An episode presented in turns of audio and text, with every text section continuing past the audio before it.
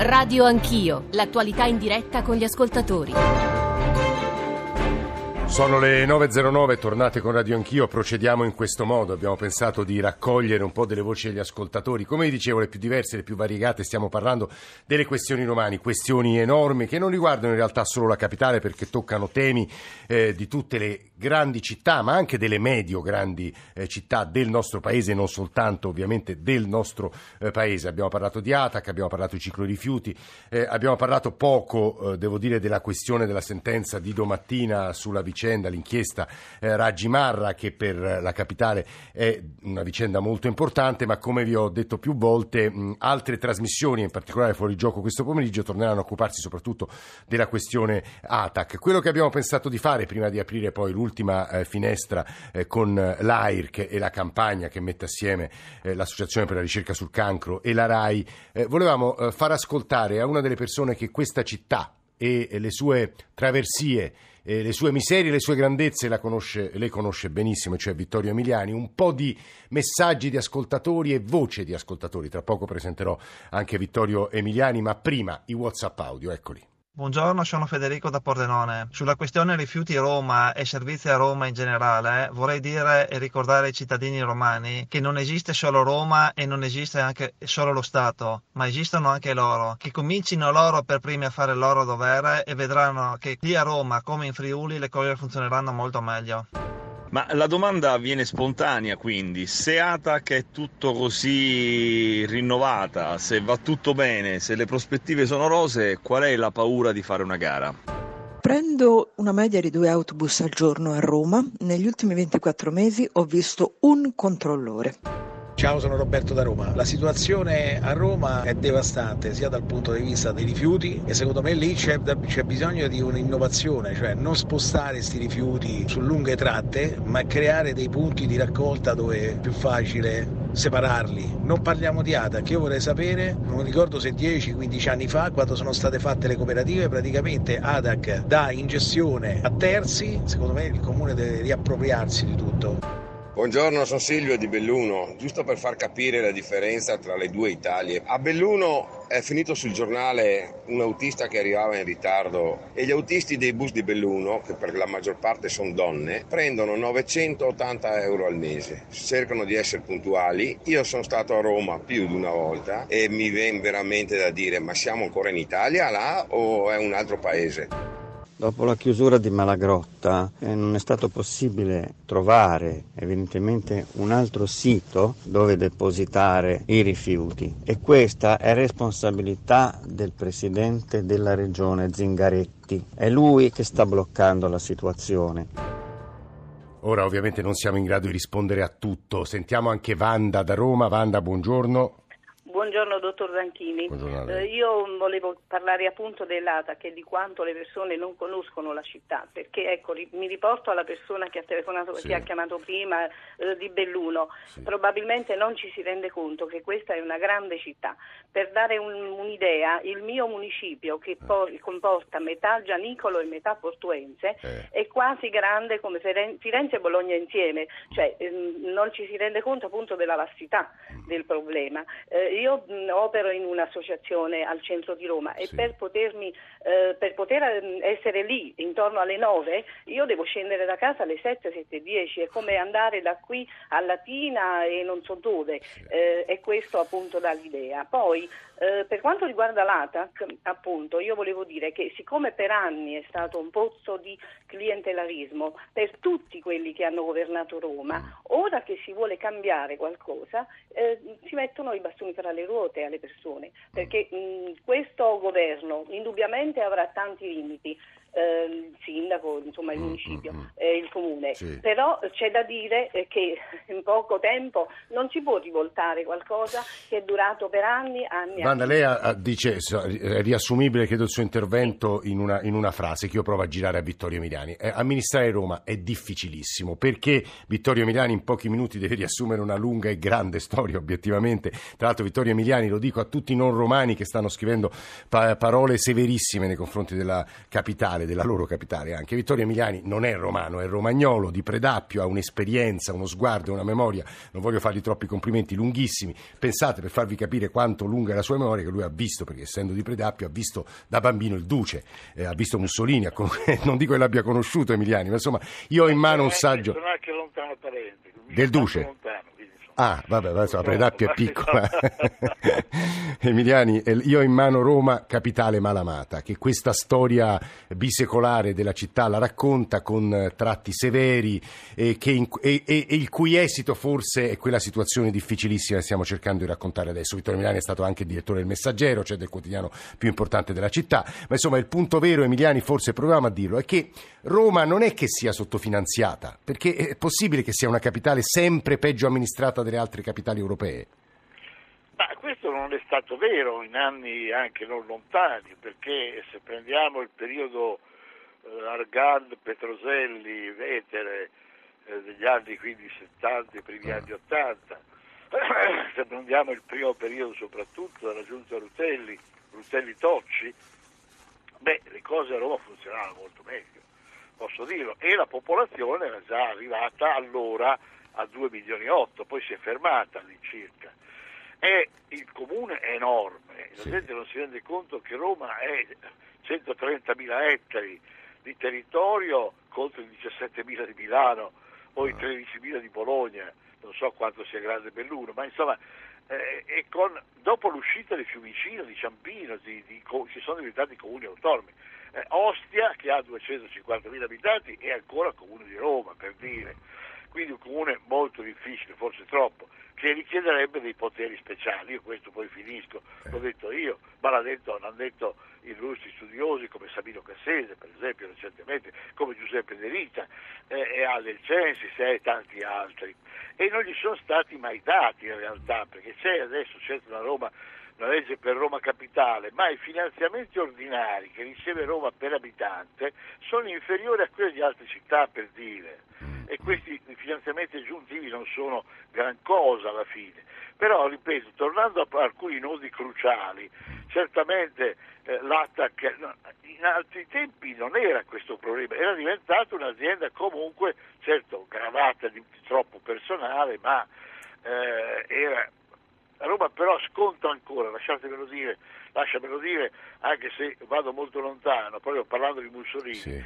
Roma aveva una sorta di primato europeo delle tranvie. Sì. Fino al 1925-30 Roma aveva 431 km di rotaia e allora e adesso ne ha 40, sì, no? perché Mussolini cominciò con questa polemica sulla eh, la, la, la, stolta contaminazione tranviaria che penalizza il carattere imperiale di Roma.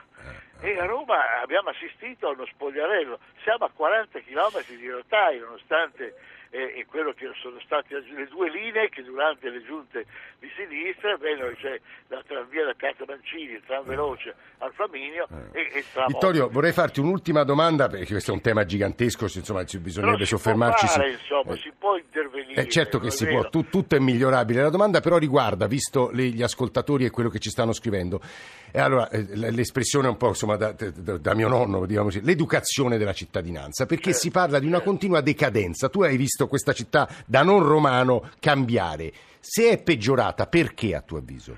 Ma a mio avviso è anche peggiorata perché ci sono succedute amministrazioni che non hanno capito che bisognava puntare anche su un certo orgoglio romano. Io ho diretto il messaggero per sette anni, abbiamo fatto la prima campagna a pulire Roma, prima ancora di pulire il mondo la promuovemmo noi, quattro domeniche in cui io firmavo le bollette dei, dei camion che andavano a Malagrotte. Cioè, bisogna puntare anche sull'associazionismo e sul volontariato, mm, mm, ma dargli un'idea di città, dargli una speranza, non è che si possa chiamare a, a rammendare o a ricucire la città soltanto, ma vedo che c'è una Roma che resiste, una campagna che sta facendo il giornale romano, mm. Repubblica, eh, c'è una Roma che resiste, la periferia di Roma è molto più animata oggi forse culturalmente di tanti, tanti altri, però ci vuole qualcuno che poi mette insieme questi grandi eh sì, quartieri. questo, è un, e gli dia una strategia. eh, e vedrete... chiami anche perché se uno va nell'estrema periferia vede i depositi di materassi sì, di no, ne abbiamo provato a parlarne Vittorio cosa... guarda siccome questi eh. prossimi sono giorni molto eh, complicati intensi per questa città immagino che poi anche la settimana prossima si tornerà a parlare di tutte queste questioni anche con Vittorio Emiliani. Eh, lo ringraziamo molto è stato direttore del Messaggero ma insomma da poco ha dato alle stampe un saggio che racconta questa città Roma capitale malamata. Eh, abbiamo eh, come vi dicevo all'inizio della trasmissione eh, il, um, insomma, l'orgoglio anche come azienda RAI di eh, aiutare in questi giorni dal 4 all'11 novembre la ricerca sul cancro. Come sapete sono i giorni eh, in cui attraverso la vostra generosità, ovviamente questo va detto, la generosità di voi ascoltatori che al numero, al, numero al quale eh, farò riferimento tra pochissimo potete fare una piccola o grande eh, donazione, in questi anni molti milioni di euro sono serviti per la ricerca, per le sperimentazioni e anche in qualche caso per migliorare, per curare e migliorare la condizione di tanti pazienti ammalati di, di tumore, di, di, cancro. Io eh, saluto Francesco Lococo che è ordinario eh, a Tor Vergata del Dipartimento di Biomedicina e Prevenzione e ricercatore AIRC. Professore, buongiorno, benvenuto. Buongiorno a voi. E Maria Stella che è stata ed è una sua paziente che ha una storia molto bella anche da raccontarci. Maria Stella, buongiorno e benvenuta anche a lei. Buongiorno a voi. Allora, io, eh, professor Lococo, in termini non troppo tecnici per aiutare gli ascoltatori, vorrei che lei raccontasse, tra l'altro per quelle ricerche sulla, sulla eh, leucemia, su un tipo di leucemia, ha anche vinto uno eh, e più premi europei di altissima importanza e qualità. Professor Lococo, raccontare un po' cosa grazie alla ricerca siete riusciti a fare e ai soldi che gli italiani hanno messo nella ricerca. Beh, abbiamo eh, potuto intanto identificare in maniera più precisa e rapida attraverso dei test di laboratorio eh, una forma leucemica che può essere rapidamente mortale, appunto, che si chiama la leucemia promielocitica. Eh, viene eh, comunemente indicata tra gli esperti come una leucemia potenzialmente fulminante, cioè dire che può portare a morte rapidamente il paziente se non riconosciuta. E questo eh, è stato possibile grazie alla identificazione, come dicevo, di marcatori molecolari che si possono in, nel giro di un paio di ore eh, mettere a fuoco, quindi dando al paziente la possibilità di avere una malattia ben definita che, contro la quale peraltro abbiamo delle armi specifiche, cioè dire delle terapie che vanno a colpire un bersaglio sì. e che risparmiano ai nostri pazienti delle, eh, diciamo, degli effetti collaterali che possono essere anche molto pesanti. Oggi riusciamo a guarire circa il 90% dei pazienti affetti da 90%? 90%. Laddove immagino che solo 10 o 15 anni fa la percentuale fosse molto eh, più bassa. 20 anni fa era, era, i guariti non erano più del 30%. Ah. Maria Stella, possiamo chiederle la sua storia, la sua vicenda? Beh, sì, innanzitutto buongiorno professore. Buongiorno. Eh, e quindi la mia storia è nata fortunatamente non 20 anni fa, perché altrimenti non stavo qui a raccontarla. E devo ringraziare che appunto se la cura giusta non fosse stata trovata, eh, ripeto, purtroppo la mia vita non poteva essere più eh, raccontata come la stiamo facendo oggi. Sì. Ci tengo a, a precisare che e mi sono accorta grazie facendo una mia consueta donazione di sangue, anche perché... Sì, ca- casualmente diciamo. Eh. Casualmente, sì, mh, mm, ci tengo a dirlo perché mh, mm, durante poi il percorso della terapia ho potuto verificare quanto è importante donare il sangue. Quindi grazie a quella donazione ho potuto eh, ripetere dei valori perché eh, si erano accorti che c'era già qualcosa nel mio corpo che non stava funzionando bene e facendo delle ricerche approfondite è arrivata la diagnosi di leucemia promiolecitica acuta. E che già il termine insomma questo avveniva nel 2007 se non sbaglio questo avveniva nell'ottobre del 2007 sì. E ebbi la fortuna di incontrare subito il professor Lococo che mi rassicurò dicendomi che la cura giusta era stata trovata per affrontare questo nemico e che quindi dovevamo impegnarci entrambi a, a fare, ad affrontare sì. questa battaglia molto faticosa e molto dura. E, quindi ecco diciamo che io sono la prova vivente di tutto quello che ha detto fino adesso il il professor Lococo perché la ricerca veramente funziona, deve andare assolutamente avanti per fare sempre meglio e trovare sempre strategie migliori per abbattere questo, questo male. Quindi eh, ripeto, io sono veramente la prova vivente di questo Senta, e sostengo fortemente, fortemente la ricerca perché è proprio grazie alla ricerca, grazie ai ricercatori, grazie alle persone cioè che, che lei è viva. Eh. soprattutto. Eh, sì, io sono viva, sì. Maria Stella, so che lei ha aperto anche una piccola associazione, se non sbaglio, no? Sì, perché durante i lunghi periodi di ricovero, di ricovero, perché io sono stata tantissimi mesi ricoverata in un reparto settico lontana da tutte e da tutti, per non cadere nello sconforto e nella depressione avevo la mente che girovagava e pensava a cosa poter fare soprattutto anche per ringraziare i donatori di sangue perché durante le terapie eh, la chemioterapia diciamo che eh, deve, deve, dare la possibilità al midollo osseo di eh, uccidere tutte le cellule sì. cattive e quindi in quel momento in cui eh, si entra nella cosiddetta fase di aplasia e può succedere di tutto, quindi infezioni, emorragie e quant'altro. E sono le eh, sacche di sangue, di plasma, di piastrine che eh, ci aiutano ad arrivare certo. al giorno dopo e quindi continuare le nostre cure.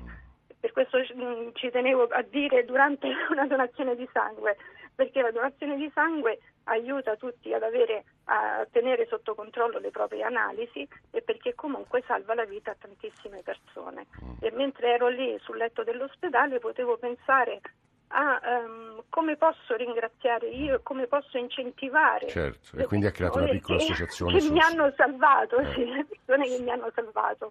Io ho aperto una piccola associazione che si chiama l'Arcobaleno della Speranza perché dopo la tempesta. Esce l'arcobaleno e quindi diciamo è, e sono rimasta accanto a tutte le persone che vengono colpite dai tumori del sangue e cerchiamo strategie anche noi per sostenere questi lunghi periodi di ricovero. Eh, Maria Stella in bocca al lupo. Crepi, crepi. Eh, io vorrei chiudere ricordando un dato e poi ridando la parola al professor Lococo, un dato che fa impressione anche sulla generosità di, di, questa povera comunità che siamo noi italiani, ma insomma nel 2018 l'AIRC ha messo a disposizione oltre 118 milioni di euro per sostenere 584 progetti di ricerca, 66 borse di studio e 9 programmi di ricerche speciali con collaborazioni internazionali, perché poi professor Lococo va anche detto a chi ci sta ascoltando che ci sono dei filoni di ricerca particolarmente interessanti e promettenti sui quali state lavorando, no?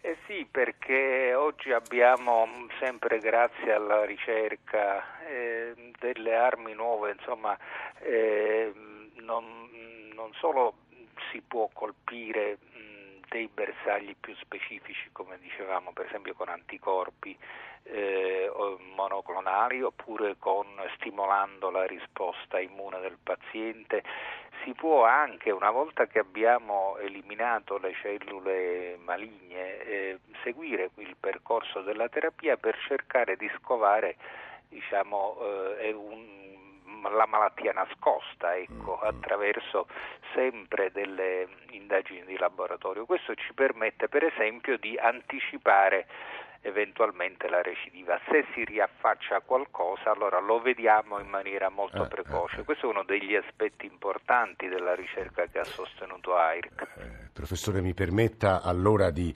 ricordare il numero attraverso il quale chi ci sta ascoltando eh, può donare e ottenere anche quei risultati, investire nella ricerca. Insomma, abbiamo sentito la testimonianza del professor eh, Lococo, ma anche la testimonianza di Maria Stella che è una bella storia di ciò che significa poi fare ricerca e soprattutto usufruire e beneficiare degli, dei frutti di quella ricerca. Il numero è il 45521 45521 e sia da telefono fisso sia eh, da telefono mobile potete fare una donazione per sostenere il lavoro dei ricercatori eh, dell'AIRC e, come recita poi il sottotitolo della campagna, costruire con loro un futuro libero dal cancro. Grazie davvero a professor Lococo e a Maria Stella per le loro voci e testimonianze. Eh, siamo arrivati alla conclusione di questa settimana di Radio Anch'io. Stamane in console e Radiovisione c'erano Jacopo Teodoro e Luciano Pecoraro e poi la redazione di Radio Anch'io, ovviamente Nicola Madonna Dori, ma l'avete ascoltata, Alessandro Forlani, Alberto Agnello, Adamarra, Maria Grazia Santo, Elena Zabeo, Mauro Convertito in regia. Noi adesso diamo la linea a Obiettivo Radio 1 che mh, stamani in particolare eh, con Ilaria Menta e eh, come ogni venerdì Massimo Cerofolini si occuperà di successi e insuccessi nella rete e nel web. Eh, vi ringraziamo molto per averci ascoltato. Vi ricordiamo che se volete riascoltare frammenti di questa trasmissione basta che andiate nel cosiddetto nostro universo social, cioè app, eh, sito, ehm, profilo Facebook, a tutti quegli strumenti che vi permettono di ragionare insieme a noi, scriverci, criticarci, suggerirci eh, temi. Passate un ottimo fine settimana, eh, noi ci risentiamo lunedì con Radio Anch'io Sport, grazie davvero a tutti per l'ascolto e nel frattempo buona giornata e buon fine settimana.